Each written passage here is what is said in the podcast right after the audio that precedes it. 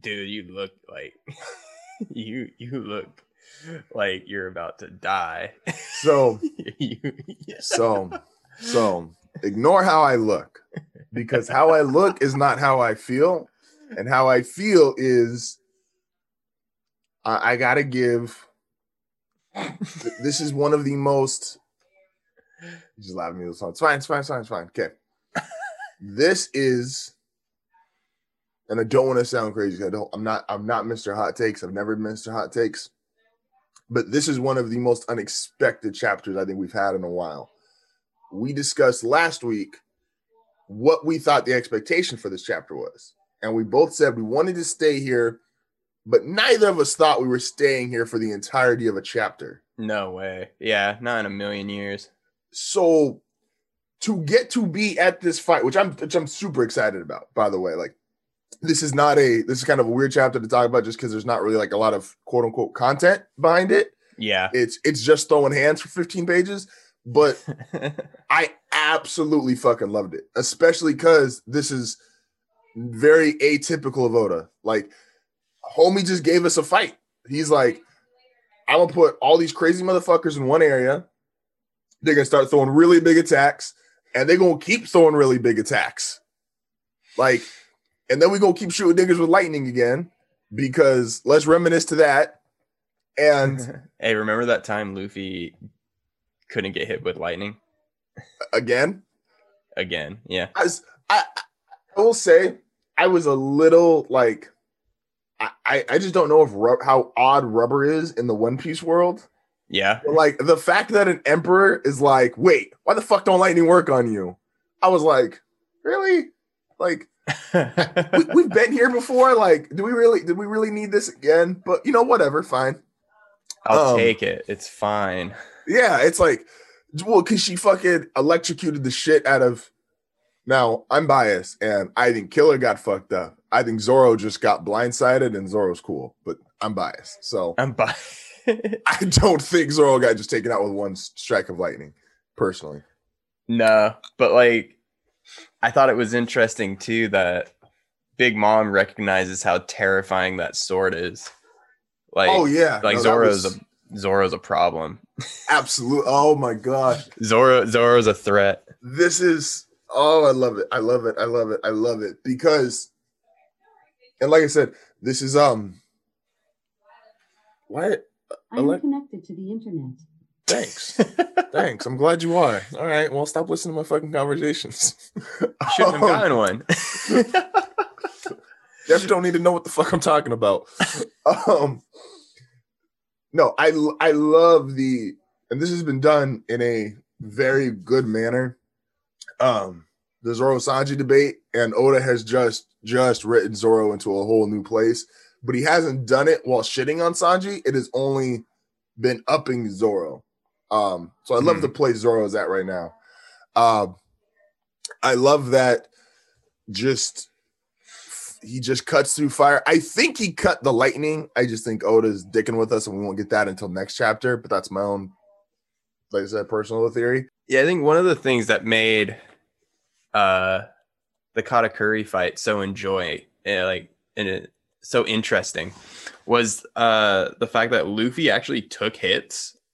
Like we theorized a lot that it was like premonitions to the future, premonitions to this. No, he like actually gets like impaled, and he actually gets like messed up. Mm-hmm. I would love to see Zoro just get like messed up, you know? I think no bullshit, no nothing, just like no, absolutely. I think he will. I think that's actually a really good lesson. And I think it is. I think that's a good lesson that everybody could have learned from Naruto, whereas like clones were cool for about 100 episodes. And then when you're just like, when you kind of get numb to like, oh yeah, he got hit. Oh no, did he really? Or was it a substitution or a shit? Like, and like you said, Naruto was the first one to do it like that. So like they get props on how they executed originally. But eventually it was like, fam, what are we doing here? Like, yeah, I was definitely like, how complex is this jutsu? Yeah, it's because like I feel like it's a basic ninja technique. It always surprised people. And it's like, fam, yeah. Like, no. It's, I don't know. Like, it's different when you throw a shuriken and a dude comes out of the shuriken. That's kind of rad. But, like, oh, yeah. How many times do I have to throw a kunai at someone and then go, well, it's probably a substitution. And then they turn into a log and you're like, okay. Yeah, that was the... Yeah, really, no, really pulled a fast one on me there. Like I did love that was one of the best things about Madara is like he's like, nah dog, I could just see through clones. Don't even pull this bullshit with me. And he put a huge damper on how many clones were actually used, which was nice. But I think Zoro will take hits. I just don't think this is the hit. I think Zoro's hits and getting fucked up will come from a more closer, I'm blurring out here, from when they get back into, because Big Mom is essentially doing like supportive fighting right now. Like Kaido is fighting head on and Big Mom is really high in the sky, just shooting lightning down at people. And I don't think she stays there. I don't think she gets to just fight from above and never get interacted with. I think somebody is going up there and taking out the cloud, whether it's Luffy, Zoro, Kid, I mean, Law, like with room, it's probably going to be Law because Law's playing support right now too. Mm-hmm. Although you get some good hits from Law, but absolutely, I think Law's like the ultimate support. Correct. Like I don't think he sits in like a top tier fighting area. No, because his power just doesn't work. Because if you're not significantly weaker from him, then I don't think he can just like room, take your heart, and leave. So, like, I don't think he could do what he did with people's heart to someone like Luffy, Zoro, or Kid. Because just their strength, or I don't know if hockey's would be the interaction per se. I do love though that. Shout out to Luffy. Even when you get new techniques, I love that all of his techniques just repeat themselves for his basic form of fighting. So homie got a kangun, and he was like, "Oh, I know what I could do with this. I could just do this really, really fast and just have a Kong stampede." And like, because Luffy really only has like 3 or 4 moves that he just repeats, learns a new variant of it, and then does that in that same form. So yeah, like, except in like Punk Hazard, where he just has UFO. Like, because every now and then he'll like throw out this just like weird like technique. Yeah, Punk Hazard's only weird because like homie got to fuck around more because there wasn't like anyone scary on Punk Hazard. Like Caesar. Oh yeah, him and scary. Fishman Island. Like he didn't really. Yeah, he didn't have to. Yeah, Fishman Island didn't really have to care. Caesar wasn't a threat on Punk Hazard. But like when he really needs to fight something, which he'll go is Gear 4. He won't do anything except Gear 4. And I'm interested to see if we get a like another animal. Cause we've got Rhino, we've got Snake, we have Gorilla or Kong. We don't have I've seen a lot of theories that like we haven't seen tiger yet. And apparently in Chinese mythology, a tiger and a dragon like fight are like constantly seen like fighting each other. Dragons. So this new like the quote unquote new form that we might get is like tiger form or whatever. Like Tiger Man, Snake Man.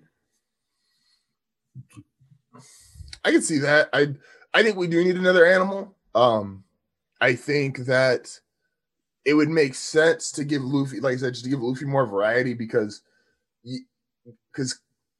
Kong Gun is essentially Gum Gun Pistol. His arms just inflated up. Yeah. So you would like to see by the end of it, you know, him have 5 or 6 different animals or fighting styles. Snake probably is his most interesting one in terms of like just the movement with it. Am I missing one? Snake, Kong. No, because he has Tank Man. Well, in Tank Man,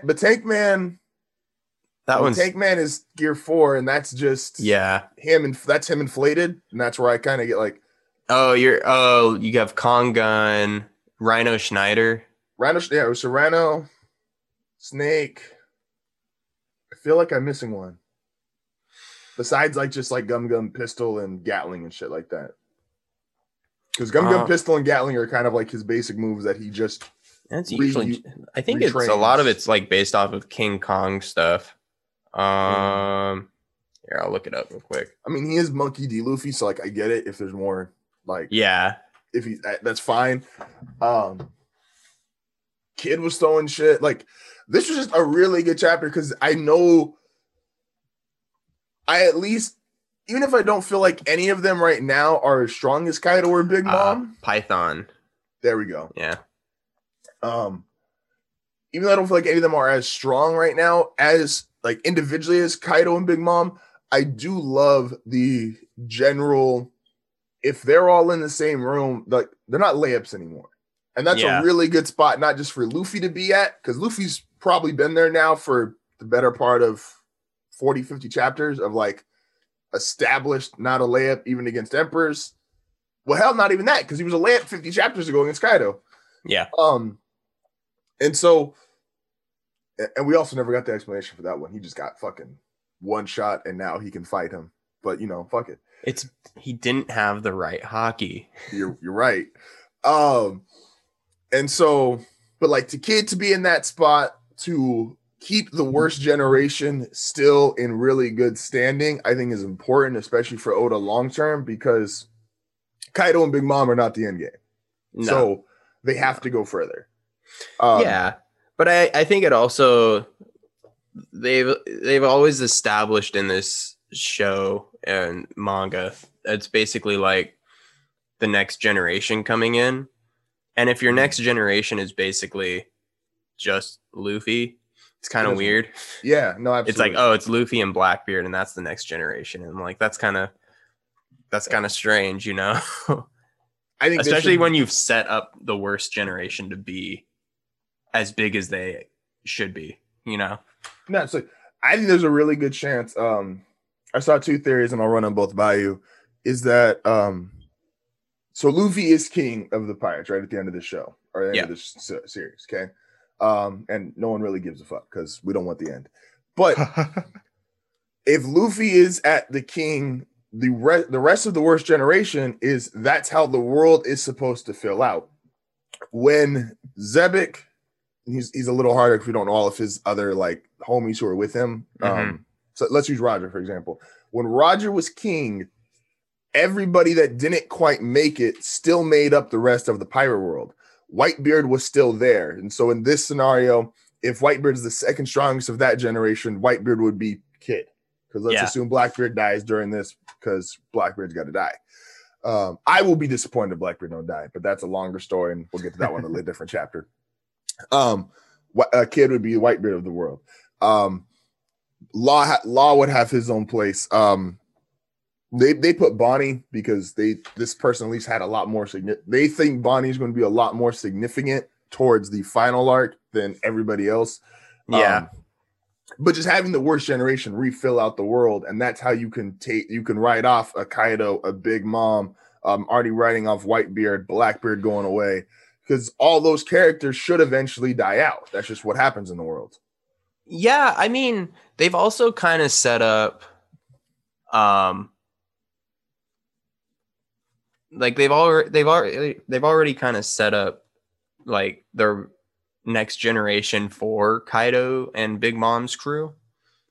Like, if for whatever reason Yamato doesn't join, the Straw Hats, he can run the Beast Pirates, and you have Katakuri running the family, basically. You already kind of see it with Marco running the Whitebeard Pirates. Is he running them? Because he's kind of doing solo dolo shit right now.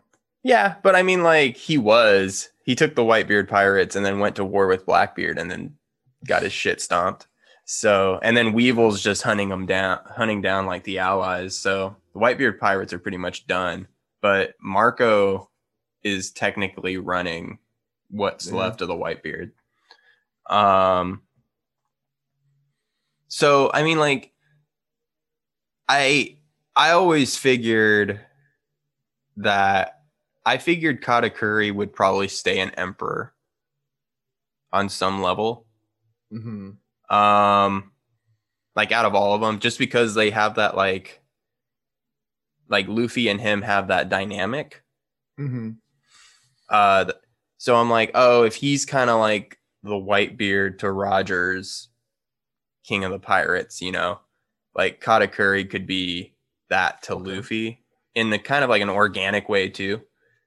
So name here's a better way to phrase this. Name your four emperors. Let's say that the entire last generation is gone. So Kaido's gone, Big Mom's gone, Shanks gone, Blackbeard's gone. We'll go back down to four because I think Luffy's an exception, being a fifth at the moment. So name your four emperors of the new world, the new world. I'd say Katakuri, Kid, Law. That's the one I'm so torn on. I think you're right, but he'd be an odd emperor for me. He's got the resume. He just isn't. Yeah. If you pulled up on Law would be like the goat. If I'm trying to make noise, Law's the dude I'm pulling up on. Like, if I got to fight you to take your spot, I'm not fighting Katakuri. I'm not fighting Kid. I'm not fighting Luffy. Yeah, like, I don't think Law. I think Kid for sure. I agree with that. Kid and Katakuri. Luffy making your emperor spot, or you got more work to do? I figured he was King of the Pirates, but that's an emperor technically. Yeah, so maybe those three. And then who's our fourth? Do we even have a fourth? I'm gonna throw. Gosh, it'd be funny. I'm going to throw an oddball, and I know he's got to do more, obviously, but I'm going to throw Aruj as my fourth one. I was thinking him, but I'm like, we haven't seen Aruj at all. But he's been placed in very important spots that makes me think, I think Bonnie's important to the world government, and I think she could be the only worst generation to die because she could be part of a Vegabunk project. Mm-hmm. And Aruj he's just kind of throwing him at us at these random times where it's like, why am I watching this half-naked monk with a wing? And then he meets Kaido, and he's like the first to interact with Kizaru, and they still bring his name, but like, oh, he took out one of Big Mom's commanders. And it's like, so Oda clearly wants this dude, in my opinion at least, to be a bigger part of the story. And I have to assume he's strong because he took out a Sweet Commander. Yeah. Yeah, and we really have no clue, and we have no idea for the Sweet Commander he took out. We technically have no way to prove or disprove how far away he is from Katakuri. We knew Katakuri was number two, but we technically don't know the one Aruj could have taken out could have been number three. So, yeah, I mean, we always theorized that it was the fourth Sweet Commander that got taken out. Mm-hmm. But I'm saying he could be stronger than Smoothie and Cracker, just not stronger than Katakuri. Mm-hmm. So it's like I think Aruj makes a really big play in the final arc or the next arc before the end of the story. It's just hard to say now because yes, all we've seen him do is get really kicked really hard by Kizaru. Just watched Kaido fall and was okay with it, and then he took out a Sweet Commander. Yeah, so I can get behind Aruj. Just because I can't really think of anyone else. Yeah, like Capone would be a weird one. Nah, Capone doesn't really work. Scratchman is proven that he's just a bitch. Hawkins, I don't see making that play. And Aruj is the only one we don't know about. Yeah, I mean, at the end of the story, there's probably going to be three emperors because that's kind of how Roger left his era. Like, damn, Shanks is still relative. Shanks has only been an emperor for 6 years. Yeah, I think something like that. Yeah. So, I mean, he's relatively new, which is wild. in 6 years, there's been three additional emperors added within 6 years. When you got the spot everybody wants. Yeah, but when those spots have been vacant for what, little under 20 years. Well, that's over 20 years. Well, to be fair with that, that's my issue with Law and not being an emperor is, that's my reason why I wouldn't have Law as an emperor is because you are clearly a target. And the only way you get to unfuckwittable status is you are someone like Kaido or Whitebeard who just had people try you for X amount of years and everybody just came back dead. And even Big Mom's case, like people probably just never even got to Big Mom just because the way her island was set up. Mm-hmm. And so when you're at that position, you have to be able to defend yourself on a constant basis. That's why. I love the idea that if it is Aruj who becomes the next emperor, I love the idea that Skypia is his territory. That would be bomb. That would be dope. Yeah, the emperor in the sky. That's awesome. That would be super dope. That's incredible. Luffy's territory would be Luffy would be insane. Well, Luffy literally his territory would be the Grand Line in the New World, because homie stopped everywhere, and homie went and made friends with everybody. Like, homie would eclipse. Oh, that's a deeper talk. That's because that's higher than a King of the Pirate status, but that's a different conversation. But I'm gonna keep a note of that. Evernote. What do you call it? It'll let me do it. New note. Then I saw another one, which was, and I was a little sad about this, but I get it if this is the direction he wants to go. And it's that Akainu never fights again. And the reason being is Akainu not only, and I went back and rewatched, I was rewatching this the other night too. Within a week, essentially, you could argue the time because him and Aokiji's fight is not confirmed like immediately after the war or a week after the war, 2 weeks after the war. But let's say if it was a week after the war, that means he fought Whitebeard and Aokiji within 10 days of each other. And injuries from earthquakes and avalanches and ice is that homie is only fleet admiral now via accomplishments, but he is no longer a fleet admiral due to strength. And someone kind of you think he's been really weakened. That this is my theory, so I don't want to take full credit for it. This is what someone else was I was deep diving on the internet. Yeah. And the other guy made a point that even though we don't have this backstory yet, but he feels like it was a similar situation with Sengoku, because if you look at Sengoku's fruit, Sengoku should have been the strongest Marine at his time, even being next to guard. But Sengoku suffered an injury similar to Akainu that relegated him to fighting only if absolutely necessary. Mm-hmm. This is why even at Marine Ford, he really only gets in the fight for about 2 to 3 minutes. Yeah, when he could have prevented things and went into Buddha mode faster. That the fleet admiral position is a title and a respect thing, but it is no longer a strength of power. And that's why they have the admirals around them. Would you be disappointed if Akainu never fought again? Yeah, a little bit. I mean, yeah, I kind of want to see, like, I do hate the idea that all the cool fights seem to happen off screen. You know, I'm like, I'd love to actually, one of the things with the Ace Blackbeard fight, I went back and reread it and I was like, this is really cool. You know, we don't see this. There's so many things happening off screen. And if Pika Kainu is fighting Like, if it's peak Akainu and he fights Aokiji and we never get to see that fight, then I'm like, all right. I agree. I would be disappointed if he never fought again. I wouldn't be mad with the rationale, I guess, is where I could cut Oda some slack. Because, yeah, if I fought Whitebeard and Aokiji in the neck and within the 10 days of each other, I probably wouldn't want to fight anyone or walk again.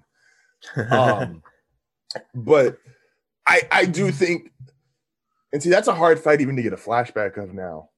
Because, like, I don't even know how you would do that. Yeah, like, unless there's a bit with because there's been a lot of not theories, but like they've been hinting at this, the Neo Navy aspect of the show or of the story.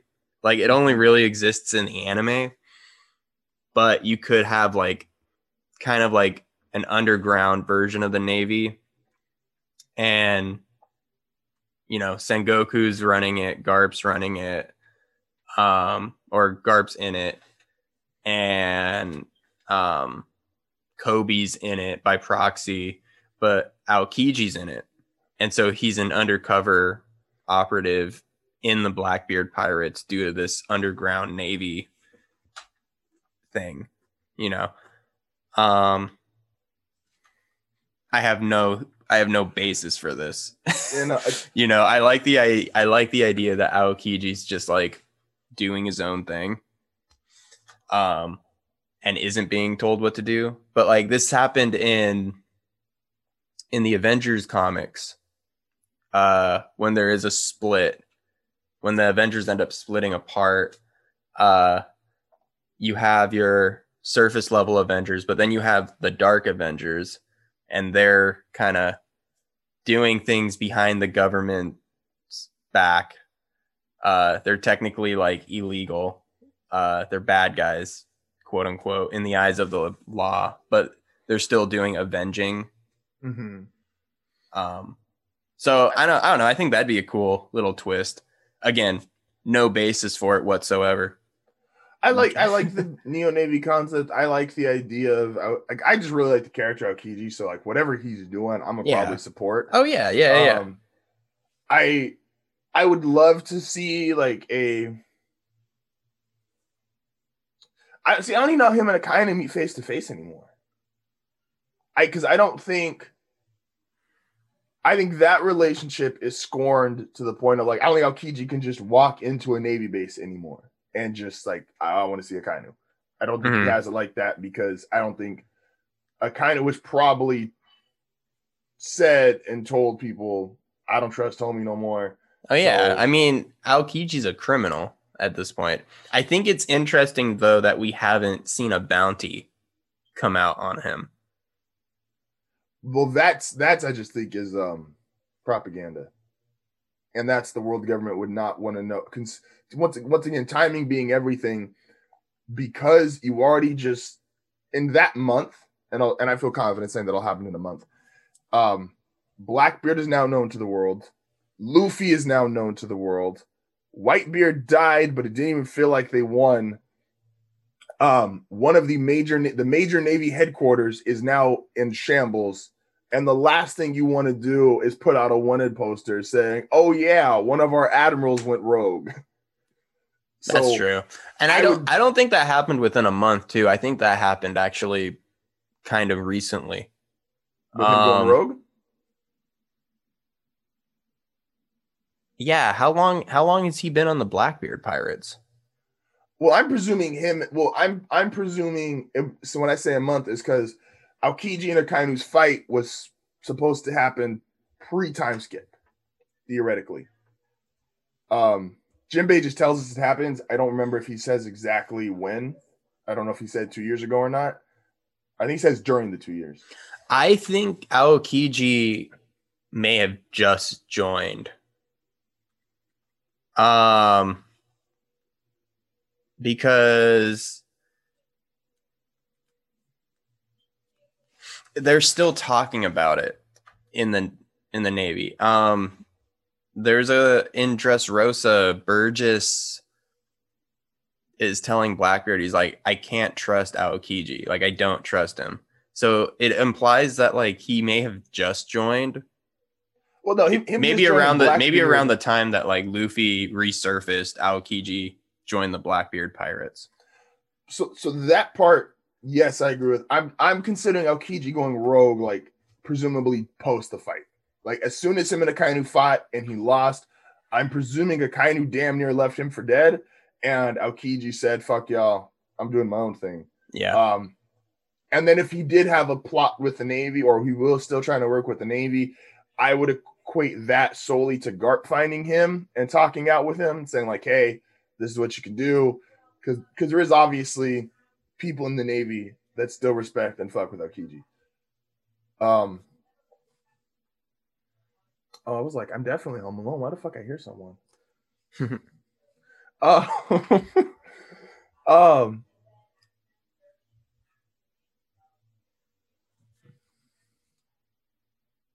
What's happening? Is it on my end? Oh my gosh. Yeah. Okay. So I could definitely hear Alex. And I'm like, do I hear another person in my house? Like, what the fuck? Oh, really? Uh-oh. Okay. It was really light. I just barely picked up on it, and I'm just hyper conscious when I'm by myself. So oh, and I don't know if we'll have because I only ran like 10:45. I wanted to at least get this started. Okay. We discussed this last week, and that was bringing forth 3 or 4 anime that we would put through a collective ringer of our criteria to determine what actually is a great anime. Okay. Oh, I also had something for you. I took this screenshot because you were talking about this last week, and I thought it was very okay. So I don't watch TV. Said the guy running the anime podcast. I watch anime. It's different. Okay. You've watched Game of Thrones, correct? Yeah. You've watched Breaking Bad, correct? Yeah. Okay. Did you know Attack on Titan Season 4? These are his episode ratings via IMDb, which this I think is cool for anime in general, because if you've ever looked at like IMDb or Rotten Tomatoes for anime, they're not really good, and they take a lot of time to shit on them more than they do. I also find that they're all like kind of generic too. Like you'll look up an anime and like it's a trash anime and it has an 8 out of 10 because niche of people that actually watch it go to IMDb and then leave a shit ton of positive reviews. But like the critic reviews for IMDb and Rotten Tomatoes have never been super. No. Yeah, they've never. Anime has not done historically well. No, not at all. So this is Attack on Titan Season 4 ratings for IMDb. These are the critic reviews. Okay. Episode 1, 9.4. Out of 100. No, I'm just kidding. Episode 2, 8.8. Now, that 8.8 is its lowest rating it's gotten all season.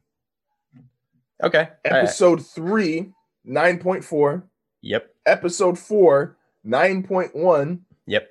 Episode 5 and 6, both a 9.9. And episode 7 was a 10. Yeah. You want to look up episode 8? Well, if it just aired, I got this one from January 27th. The new episode aired Sunday. The series now has 7 episodes rated 9.9 or higher. Game of Thrones and Breaking Bad have 7 combined. Yeah. I saw that. I thought of you because you were just talking about how great this season was. And I was like, bro, the episodes that you just said were 9.9. 100% agree. I just rewatched it with a friend of ours. And I was like, oh man, this show is so good. The season's lit. Yeah, like I said, it was cool also because like I said, critics have never given like great reviews to anime episodes, and I'm not even saying that the critics aren't qualified, but they don't feel like they're people watching anime. They feel like they're people who watch regular TV and try to translate that into anime, and that just doesn't work because they're obviously going for two different things. Yeah, in my opinion, at least. So yeah, just wanted to. Where were you looking at Rotten Tomatoes specifically? So that was just IMDb. I didn't look through Rotten Tomatoes for Attack on Titan. I just don't want to have looked at Rotten Tomatoes in the past for anime. It's taken its toll on me. It's yeah. So let me see, because that new episode just came out. Did you also know that my Amazon order has been here now 37 times again this week after coming here 37 times last week? Somehow they just can't drop it off and just leave it on. It's weird. They drop it off, take it, and then send me an email saying, "Hey, if you pay for it again, we might drop it off." Wait, what? Scam. It's just I have just all these fucking scam confirmation emails, and it's just fucking killing me at this point. Like, I might change my primary email. It's just stupid. Oh, the most recent episode is at 9.6. Yeah, no, it's that's insane. Like, for any show to have that is insane. So shout out to Attack on Titan. I'll watch you one day. We'll wait for you to end, and then I'll watch you. Right. No, fuck you. So, did you? Let's write this down too, because I don't want to forget this part either. Yeah. Did we decide on what our main criteria should be for rating anime? Rating anime? Rating anime. What should be what should be like the gold standard? You know when you did like writing in elementary school and you had like little writing rubric shit? Essentially we're gonna do that, but with anime. So what should be the anime rubric? It's like perfect video. What is the anime rubric? Animation. All right, animation has to be on that list. Could we combine animation / artwork? Yeah. Only because like I have a couple older shows, and it's the artwork's good, but obviously animation's not going to be. Well, oh no. That's kind of what I mean. Like you can have, like, I would say Yu Yu Hakusho is a fantastic show. Mm-hmm. And the animation isn't like all there because It's like hand drawn. Rurouni Kenshin's another perfect example. You know, there are elements of that show that the animation's not there. I'll judge you if Naruto's on that list. Naruto's not on my list. I will I will disclose that information now. Naruto and One Piece did not make my list. They didn't even. They didn't make mine either. They were two of the first probably I just cut off really easily. I was like, well, how many episodes of filler? All right. That's actually a good question. So if animation artwork is one, I would say content / filler should be another one, because I do think shows can have filler as long as the content for the show is that good. Like My Hero has a couple filler episodes, but the overall content is so good that I'm not tripping on it. Yeah, I think if your filler to main content ratio is low, then you can throw it on there. Yeah, that works. Yeah, like Assassination Classroom has an episode. There's like two episodes I could argue are like fillery that are just kind of like fluff, but it's like, I only got 40 some episodes, and I was so ecstatic with the other 38. Like fuck, like, and they're kids, so I didn't mind it being like the Japanese episode, the one where like they get kidnapped it's not technically a filler episode. It just felt like long term nothing really happened because they're like some punks kidnapped them and then immediately got the shit kicked out of them, and Koro Sensei showed up at the end, and it's like that was cool to see, but I'm like nothing really happened.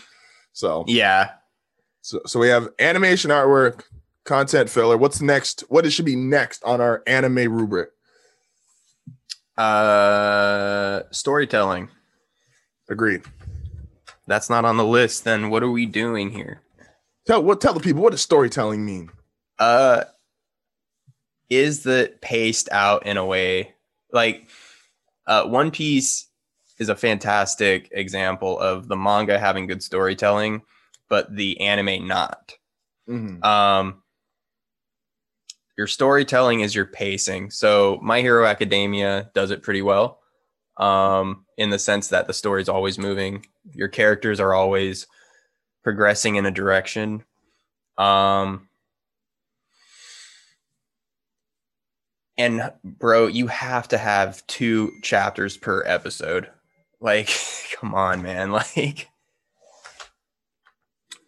yeah. The majority of your episodes should have at least 2 chapters in them. Yeah. Like Attack on Titan, who has like 40 pages a chapter, is somehow putting 2 chapters into a single episode. So I'm like I'm like, okay, come on. Like we can yeah, no, that's fair. That's fair. I would say with I really appreciate people that can, even in non-storytelling moments, and this is something that like One Piece as a manga probably does better than anything, is there is a way to progress the story even during like non-normal moments, like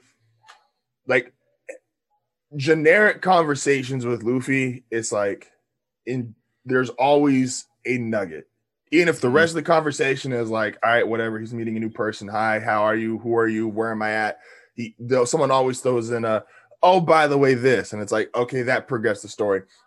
When he gets into fights with people, that progresses the story. In moments and just not in non-traditional storytelling moments, how good are you at still progressing your own story, characters, and overall? Yeah. Like, and that's just very few. Now, if it's comparison to One Piece, they all probably lose and don't have a good, because Oda just does it he's just different. Yeah, he cares about the world more than he cares about like character change. Like Sanji had some pretty good character change. Robin, but like all that stuff tends to get kind of overshadowed by how interesting the world is. Right. I look at storytelling as a way of like, can it hold my attention? Do I feel like it's spinning its wheels and just like not going anywhere? You know,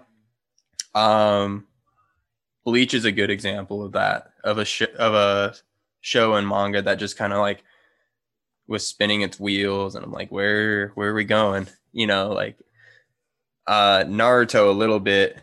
Naruto didn't really have that in the manga. Did. Oh, I was going to say. In the manga, the anime. That's the one I wish I could. That I'll do that. It's not gonna be one of my shows, because you can't separate them.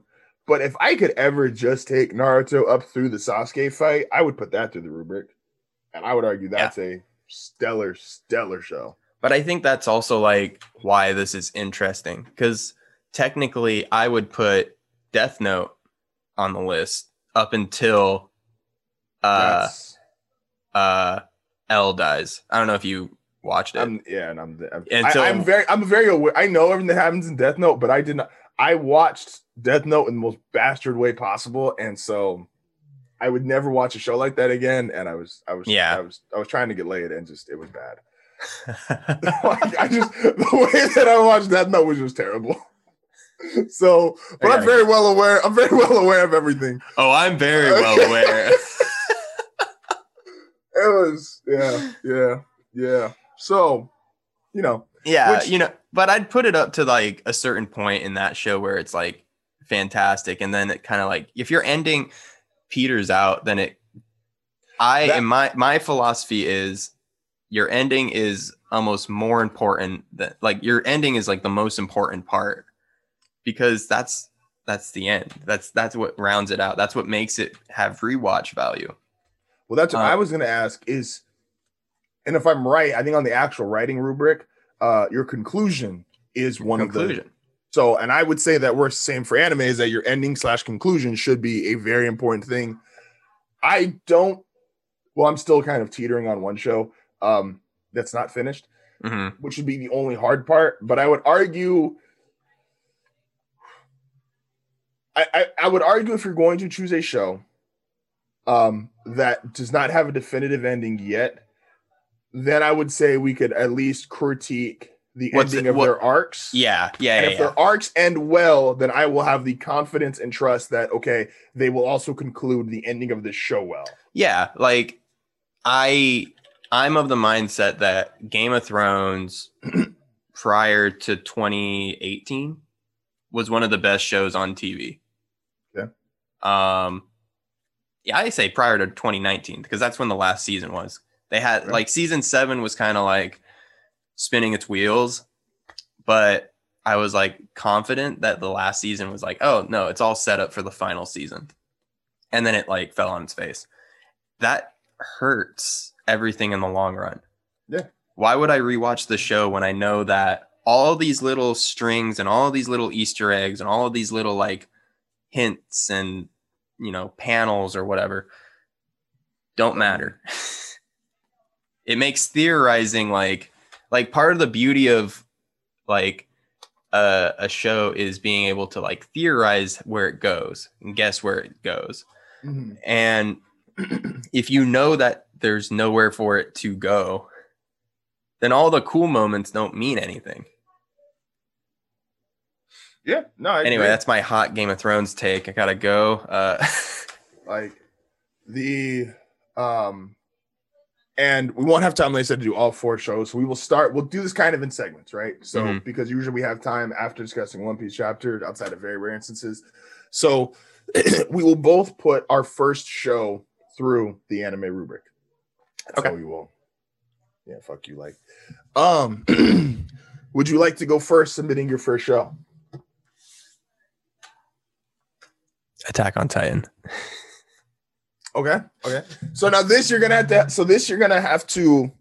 And I think this is kind of. I think this will be neat. Well, I'm gonna do a non-spoiler thing because. We can't. Well, I'm gonna try to get you to watch this fucking show, fam. I'll watch it whether you spoil it or not. I don't want to do. Yeah. Because I would like to deep dive these. So to do a non-spoiler one and to deep dive is kind of hard. Well, I can do another one then. I mean, I'd say don't start with that. Save. I'll save it. I'll make you a deal, and I know how to do this because this will take course over about a month, right? Like if we do essentially one an episode, and let's say maybe 1 week we don't. Okay. Save Attack on Titan for your last. I will catch up on Attack on Titan. Like I will watch. I can't really make my fiance do much, but I will ask really nicely. Yeah, put One Piece on pause, dude. Oh yeah, no, we're only like 3 episodes into One Piece. Okay. But she liked Luffy and was like, I want to watch this. I'm like, there's 1,000+ episodes. She's like, oh, is that it? I'm like, no. It's still gonna go. We might get to 2,000. I'm not sure. They just started the time skip with Odin in the anime. Oh gosh, damn it. Okay, well, I don't know if I'm ready. Like, I'm really excited. By the way, for people listening, I'm really excited to rewatch moments of One Piece. Like, don't get it twisted. I talk mad shit about that anime, but I'm really excited to rewatch like the high parts of Our Long Park. I'm really excited to watch the high parts of Dressrosa, but I'm not really looking forward to 5 episodes them walking in the desert with Vivi and like. I'm not looking forward to. Well, there's also like a big period between. There's a huge period between Skypiea and Einslot and it's Water 7? Water 7, yeah. And I'm like there's like, I mean, besides the G8 is technically filler, which is. But I great. Like G8, so I'm not. And then you have Foxy. Oh. I think the Aokiji interaction gets spread out into a second island. And then there's like a couple of other filler shit that's just there. So I'm skipping filler, by the way. Just I will always, if I know it's filler, I'm skipping it because fuck that. Oh yeah. One Piece is a little harder because they throw their filler into episodes with that every piece of content like, that you need to know. And I'm like, fuck, like you need to see, like you need to know this. But then the last 20 minutes just suck. Or the first 20 minutes suck. And then they throw out the last, like that one flash away to Marine Ford. And it's an important meeting. It's like, oh, you're killing. Like Naruto at least just told you, hey, next 20 episodes, you're fucked. You're getting nothing. Was this 2017? You don't get a single episode of canon. Eat a dick. You want to see niggas get married? You want to see niggas get married again? We need to set up Boruto. Also, the entire show is filler. Have fun. I was like, hey guys, I know we gave you Konohamaru in episode 2, and then proceeded to do very little with him. But prior to the wedding, you want to see Konohamaru do something? No. No, I don't. Why am I seeing this? What the hell? And I would state to shoot Naruto a little bit of love, because place in my heart, I wouldn't care if there was one filler episode of a wedding at the very end. Fine. Let the nigga get married, be happy, cool. Don't make it a fucking 40 episode setup. I still think that they missed an opportunity with the last to do a show after Shippuden. So Shippuden ends with Sasuke coming back, right? I want to see Naruto's journey to becoming Hokage. A Jonin? Jonin Naruto doing things and you can end it with the last, and then that's your wedding. I agree, but that's the only part they butchered with there is when Naruto and Sasuke started fighting. It was oh yeah, who else fights these two? Yeah, so but that's why I'm it ends with a fight on the moon, which I'm he's a fucking ninja, but right. Okay, he's on the moon now. And then Kishimoto came back with hey guys, I got a new anime for you. Sci-fi. You'll never see me do this before. No, nigga, I just saw you do this. You just threw my nigga on the moon 2 years ago. What do you mean nobody likes Samurai 8? Oh, my gosh. All right. So besides Attack on Titan, we'll save that and I will get caught up. What is the first anime you want to throw into the anime rubric? And by the way, we have not discussed our list with each other. So I don't know if we have duplicates or not, but we're going to find out in real time. Avatar the Last Airbender. I think this is a really solid choice to start. Yeah. Okay.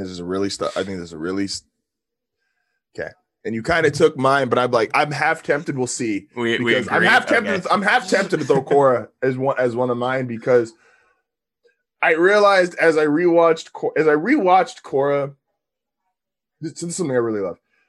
Getting to watch anime with Noemi, as her being someone who did not watch anime growing up and did not have a natural wasn't naturally into it.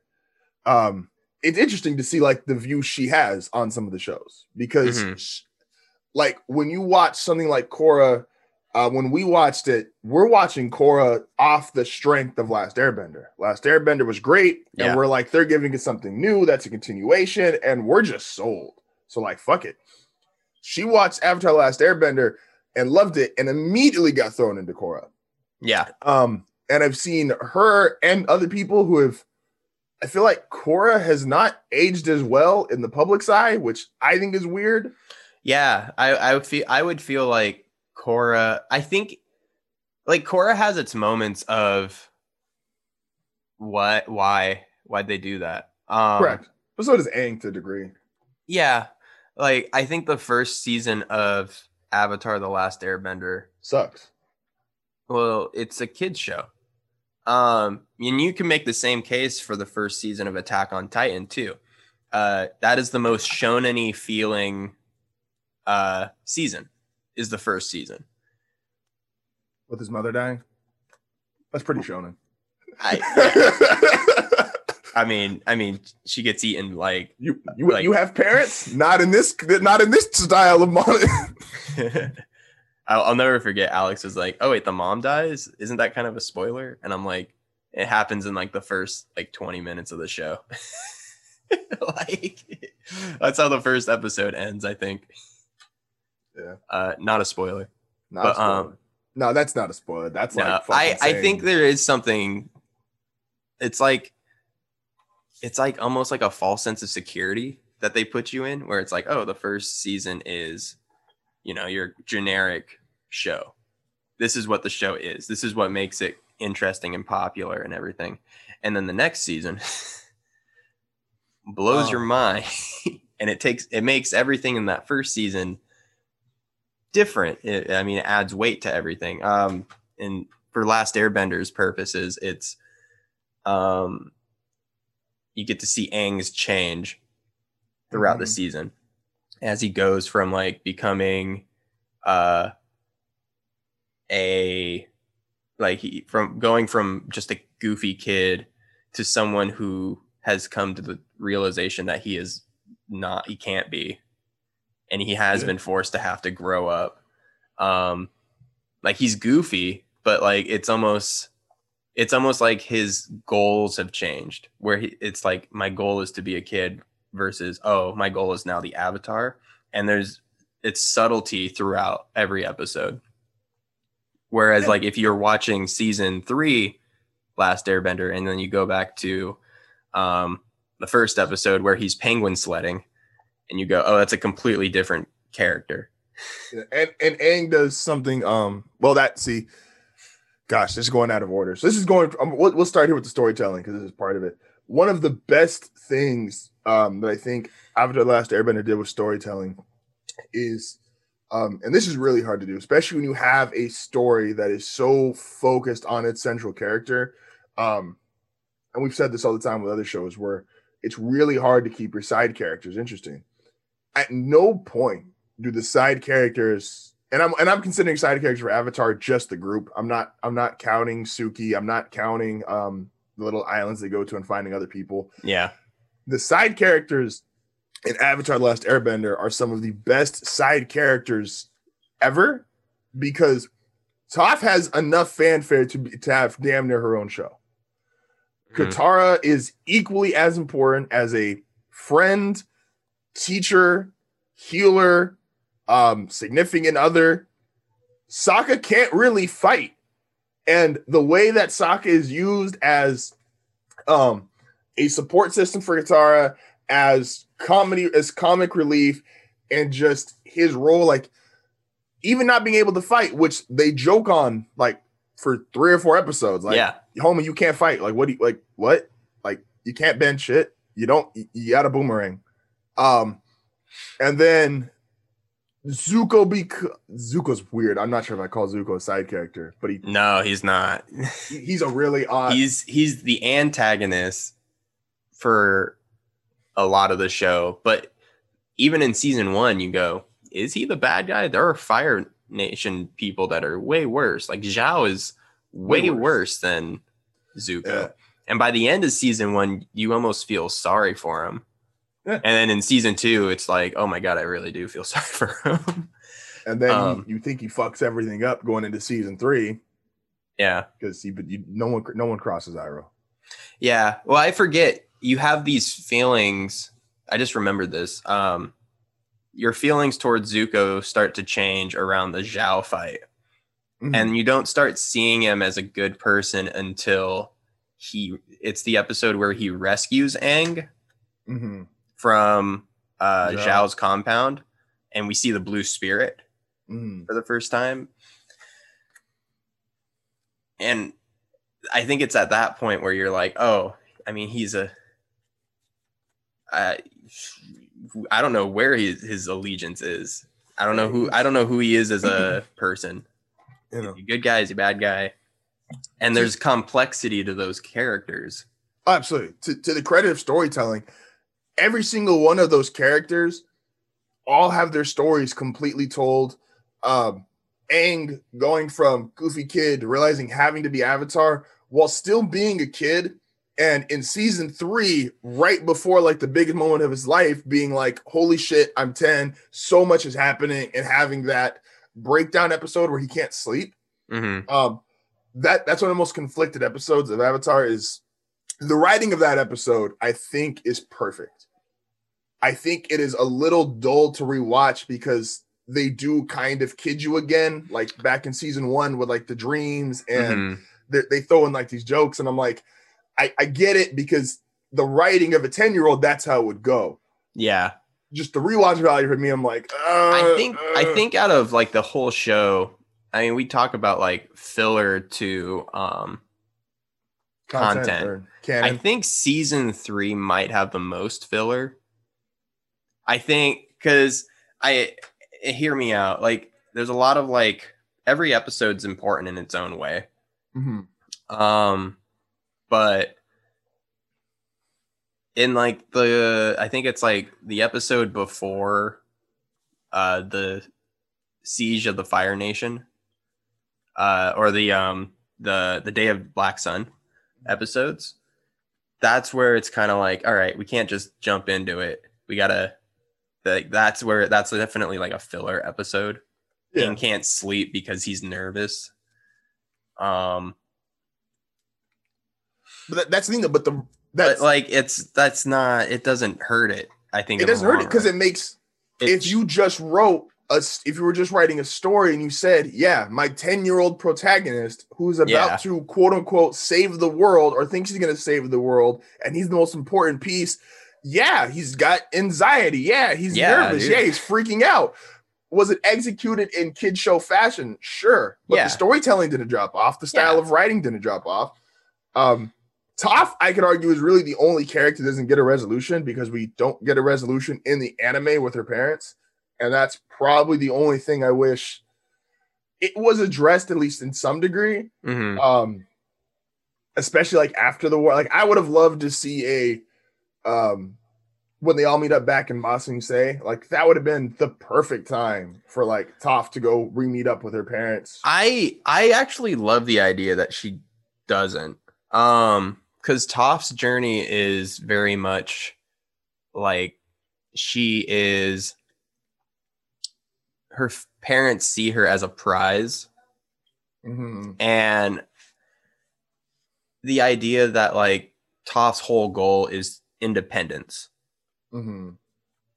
But that independence and only independence, and her journey is her discovering that it is okay to be codependent when the people that like when your friends are relying on you, you can rely on other people if they care about you. Yeah. You know, I don't think Toph's parents cared about her. Damn, shots fired. I mean, no, whatever, what comic books aside and whatever. Yeah, that's what I was saying, only anime related basis. Yeah. Because otherwise I got some questions about other guys' stories too, but that's... Yeah, I mean, like they regress Sokka in the comics too, which kind of hurts. Yeah. But yeah, like I think that her, part of her story is, yeah, cool, she's a badass, she's a disabled badass, which is awesome. Yeah. Great representation. Yeah. But it's more than that though. She's like, that complexity of her... discovering that it's okay to care about people and it's okay to rely on people because not everyone's going to screw you over and not everybody treats you like a prize, you know? Yeah. I think the biggest, and then we'll give a grade here just for storytelling. I think one of the best note or the best way to describe Avatar storytelling is it's kind of like the opposite to One Piece, right? One Piece, you could argue that not every character is the most, they get fleshed out, but you could argue not every character is the most interesting thing in the world. Yeah. But the world is so incredibly interesting that you're like, oh, that's why this character is born. That's why this character is important. Avatar, the world's kind of just laid out to you episode one. The world's at war. The Fire Nation's killing people. Here's the Avatar. The characters, though, Aang, Sokka, Katara, Toph, Zuko, Iroh, even like Zhao, Abumi, the White Lotus, like all these characters are so good, so well written. They get full stories, start to finish. Almost every single person has that moment of hell. Even someone like Iroh, who we essentially, Iroh is already Iroh episode one. We just don't know it yet. And even the way they write that out, it's like, it's done so well. Easily the best show Nickelodeon's ever given us. Sorry, SpongeBob and Fairly Odd Parents. Those are the money makers. We're not talking about money makers. We're talking about the best show. Correct. But that's where, like I said, the storytelling is just incredible with the characters. The world is so like the world's at war. Korra's world is more interesting than Aang's world. Like Aang has more interesting characters. And to keep it on a rubric style, a rubric is a 1 to 5. Where would you grade? And we'll average out our scores. So where would you grade 1 to 5 Avatar storytelling? I gave it a 5. Same. Yeah. I just think, I don't know another.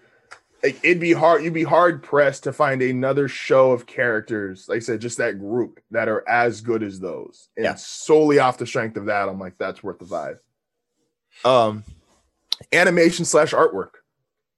I love the hand drawn style, man.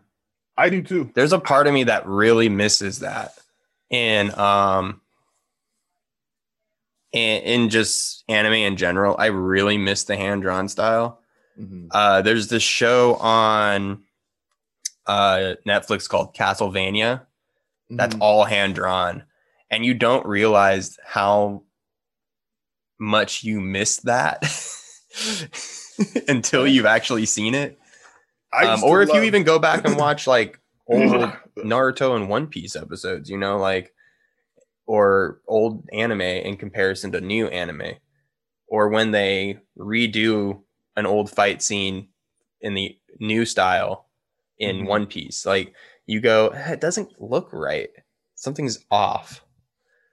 I used to love on Nickelodeon when they would do like they'd have like the drawing in between episodes. They'd be like, hi, I'm the artist for this show. And they would sit down with piece of paper and like actually draw out the characters. They did it with Aang. They did it with Fairly Odd Parents got a lot of love on there. Obviously SpongeBob. Danny Phantom got a lot of on there. So I agree with you as far as hand drawn.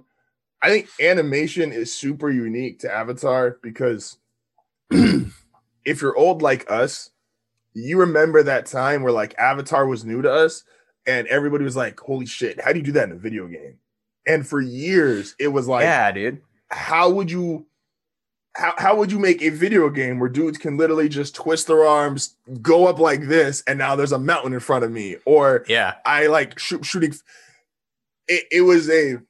And I think video games are still trying to figure that one out. Absolutely. You know, like, oh, you get your avatar and he like literally an avatar and you go, okay, what class do you want to be in? It was everything that... I think Cyberpunk promised the most with it. And realistically, as all reviews and opinions on the game aside, it's probably one of the closer ones. Fallout's up there of like, I want to do this. I'm going to build this character. Realistically, though, tabletop games, it's all still in the head. It's all still in the imagination. So it's it's like, how do you do this? Yeah, no, it's and I always love things that are like nuance or first ofs, and the way Avatar fought, that was new. Like we hadn't seen that before. Kind of similar to One Piece, and like it wasn't just... Like fire was supposed to be like the OP thing because they're out there killing everybody and they're this massive army, but Aang was beating them with his fucking hands tied, blowing wind out his mouth, making fucking air scooters. Like the creativity in the animation and the way they fought, like it was, yeah. No, I got no beef here. Love hand drawn, love the animation. I think my only... I'm going to give them a 4 only because there's another show I want to bring up, and I'm going to be snobby here for a second, is I think the other show, the animation and artwork, is better. So I want that one's 5 to be a little different. So I'm going to give a 4, but I have no legitimate issues with it. Like I said, yeah, it's just, it is... quality as fuck. So I'm giving it a 4. Yeah, I'd give it a 4.5, I think. Right. Yeah, man, it's a fantastic show. Like, no, it is. That part, like there are limitations to the hand-drawn aspect. Oh yeah. But that stylization is just so amazing. All right. Content/filler. Oh man, the filler in this show is awful. Like you know when it's filler, and anything with Haru is filler. So Haru has one episode, and the fucking earthbending, that could have been good. This episode, I hate this episode, and it's always on. Every time I watch Avatar, it's like the first episode that comes up, and I hate this episode so much. It's the, I think you know it.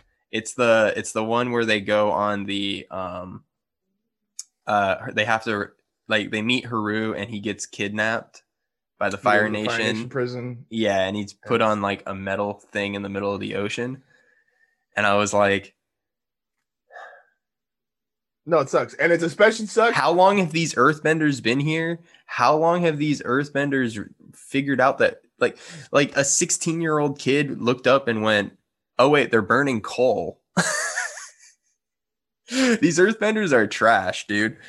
Like not just that, we got an actual good Fire Nation prison in season 3 and really made Haru look even worse. Yeah, like the Boiling Rock compared to whatever the fuck they were on is just... Yeah, no, it sucks. It's like... That's... The filler in Avatar is ass. This is probably my most harshest critique of Avatar, because this is the one I'm probably giving a 3-4. And the content, I love Avatar. But I'm very noted as saying episodes 3 through 10 make me want to... and it might be 3 through 11. Make me want to take my eyes out and burned them in acid. They're just in, even as a first time watcher. Wait, you mean episode 3? Like, that's the one where they're at the Southern Air Temple. In Southern Air Temple. Okay, so go 4 through 11. You're talking Kyoshi Island? Yeah. Okay. 4 through 11 are, even as a first time watcher, are absurdly slow, absurdly directed towards children. It is. And that part, I'm probably never going to win that argument, because obviously you're a new show, you're on Nickelodeon, you got to do more kid stuff, fine. Yeah. But just super slow. The pacing sucks. The content is okay, not great, which it'd be different if like the content was... Like the Air Temple episode, you're right, that's a very important moment. So that episode's slow too, but it matters a lot more. Yeah. The other stuff, what buildup did I have? Like... I don't even know if Kyoshi Island fucking matters anymore. Homie, they went there. Zuko ran y'all shit. Here's the problem. Think about this. Kyoshi Island matters. One, I understand. Season 1, episode 4, Zuko looked like a fucking conqueror at Kyoshi Island. Yeah. Do you know how best backwards and contradictory to the rest of the fucking story that is? Yeah. Like, oh my God. And yeah, the filler sucks. Season 2 is probably the best put together season. Yeah, because even when maybe, because in season 2 Zuko becomes the B story, and so even if nothing is happening in Aang's story, the A story, Zuko's got stuff. Zuko's doing something. So like they cover up the filler better in season 2. Yeah, This is a 3 for me, because, like I said, the filler sucks. And now don't be wrong. If you want just high points, and I think this is probably true for all the shows. If you want just high points, yes, the high points are a 5. The high points are absolutely a 5. But this is where being a kid show can hurt you, and just having really slow pacing in the beginning and having terrible filler. Yeah. Even the obvious filler, too. So and this is one where Korra failed. The recap episode that they did in Last Airbender, where they go and see the play. I hate recaps. I hate it too. The play is amazing. Oh yeah, the play's funny. That is probably like the best, like one of the best filler episodes in the whole show, and it builds on to the main story. I would give that, like, it's almost like the writers know when they have to like fill something. Where they have to fill an episode. And I think from seasons 2 and 3, they learned that they need to add something, some substance to it. That's why I'll give it a 3.5. You're at 3.5. Because season one, they're still learning. Yeah. And that Haru episode's fucking awful. The terrible problem is, too, is like Avatar should have easy filler because, like, think of it this way. Boom Boom Combustion Man could have been filler. And he's not, but he could have been. But just the basis of like, okay, at least give me something cool to look at, which he was cool. So give me like some, like it would not have been a stretch to be like, Zuko hired mercenary to chase you down. What power does this mercenary have? Like I would have taken that over like 99% of the other bullshit you gave me. Yeah. And luckily that's a good part. That's a good portion of the first half of season 3 is running from Combustion Man. Yeah. And he could have been filler because he doesn't do anything. He's got no name. He doesn't talk. Sparky, Sparky, Boom Man, bitch. Like, conclusion. I and I've said this before, and I got a few more minutes here before I gotta head out, is I don't like, gosh. Everything about like the final 5 to 6 episodes of Avatar was going perfectly for me. Like I really enjoyed it. I enjoyed the White Lotus recapturing the city. I enjoyed everybody's part being very pivotal in combating the Fire Nation. I loved Ozai looked terrifying, burning down forests, the comet. Everything was going perfectly. Like Aang and Ozai, the start to their fight was incredible. You get to see Aang use all 4 bending. Like it's smooth. It looks like a full-fledged Avatar. And Ozai is still strong enough to fight him. Everything was going perfectly. And then I just get copped out and they just cheat me with this BS Avatar state win. Oh, you hate that? Oh, I love it. I hate that. Because it was like, why even show me that homie has progressed so much? Like the kid who couldn't fucking whip water in episode 3 is he's mastered him. He's done. He is fighting like an Avatar. And then Ozai's like, nah, I'm still stronger. And homie gets like the symbolism. Fine. I won't kill you for that. Getting hit in the back and the symbolism triggering the Avatar state. Cool. But then it just goes so fucking lopsided after that. It's like, at least if we're going to go Avatar state, at least let Ozai fight a little bit, not just get fucking pulled by his chin and then ragdolled for about 2 minutes. I don't know. I like that a lot though. Cause in context, like, the Avatar state is overpowered and Aang as fuck, like, doesn't have it, but he knows all the buildup to that moment is he knows that he needs to have it to beat Ozai. So he gets it. He has all that power in the world. And then he beats Ozai with it effectively. And before he could literally end it. And then he decides not to. And he ends up doing it in his own way. Like, no, I don't have to kill the guy. I can steal his bending. No, that part, the stealing the bending, I love. I just wish there was the fight part. As soon as he got to Avatar state, I wish there was more of a fight. Because Ozai gets his hand knocked away. And then goes... he gets his hand pushed away by Aang. He starts running away in fear, throwing like a couple half-ass shots, which looked like less fire than he was just emitting, which made no sense because why? The comet's still out. Like I said, he's out of balance. He's out of balance, asshole. I know. Ozai had the problem here too. Is Ozai had as much props I just gave their characters. Ozai has had the most buildup of almost any villain, like out of all the shows we're probably going to talk about, it's hard to say someone has more buildup than Ozai. Mm-hmm. He was a shadow behind the fire. You knew he was in charge. We didn't even get to see homie's face until season 3. Yeah. Like, so this dude is coming with the rep. Like, you got to bring it. You cannot just bitch out. This is like, for my Yu-Gi-Oh lovers, for 5Ds, one of the worst, or not 5D, I'm sorry, for Arc 5, the professor who's like the ultimate bad guy is worthless. fucking worthless. He loses almost immediately. He loses in like a turn. And it's like, you're the guy who I just went 100+ episodes thinking like you killed all these people and you sent the world into hell and you just a bitch? Okay, cool. And when you lose someone like that, when you have a character like that, and you're going to give them that buildup, and they don't quite live up to the buildup, or there's anything really disappointing in it, like, I'm a fill away. And Ozai was better than the professor. The professor literally... I was going to say, I was like... The professor was literally one of the worst built-up characters I've ever seen in my life. Like, if he goes to hell, he deserves it. But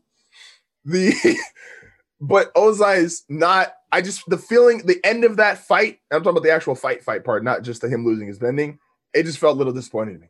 I would say that him losing his bending is part of the fight, though, because like Aang shows mercy and Ozai in turn, like when shown this mercy, decides to try to like take a chance and kill Aang.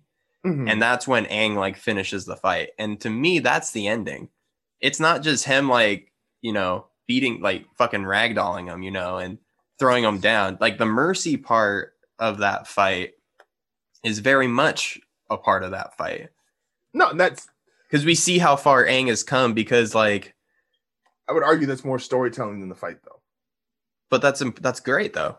I want storytelling in my fights. I want them to mean something. Otherwise, you get Bleach.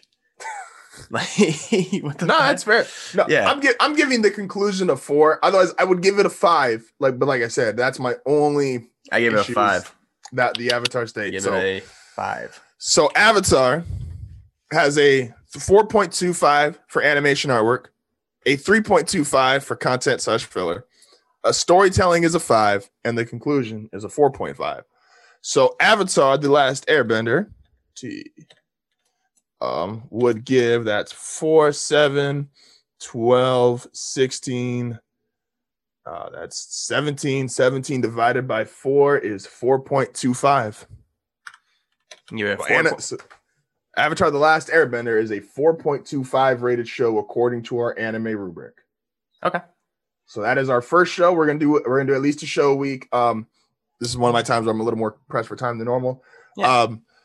So we're gonna see at the end of this, out of our shows, what we consider off of analysis, discussion, and our rubric, what is the best anime that we have. Go watch Attack on Titan. I will watch Attack on Titan. With that being said, don't forget to check out the other shows. Real Big 3, Hard Foul Radio, and my stupid fucking mouse. Go check out my stupid fucking mouse. That's what everyone should do. Just go check out my stupid fucking mouse. Wow, it really is. I think I just broke it. Fuck. God damn. Hey, with that being said, go check us out. Go check out the other shows. Don't forget also go check us out on Twitter at italkline9080, at Hardfoul Network, at Shat O'Reilly on Twitter, even though the nigga don't tweet. At LilBell_MVO, at that's all the Twitter handles, Instagram handles. Do we have a new episode of The Synced? It'll be out Friday. There we go. Go check that out. Spotify, wherever you listen to podcasts. Are you guys just on Spotify right now, or we go through Anchor? So okay, yeah, cool. Look us up on Instagram at SyncedPod. We have a link in the bio that can take you to the podcast. Dope. Hey, with that being said, we're gonna catch y'all next time. Peace out, dudes.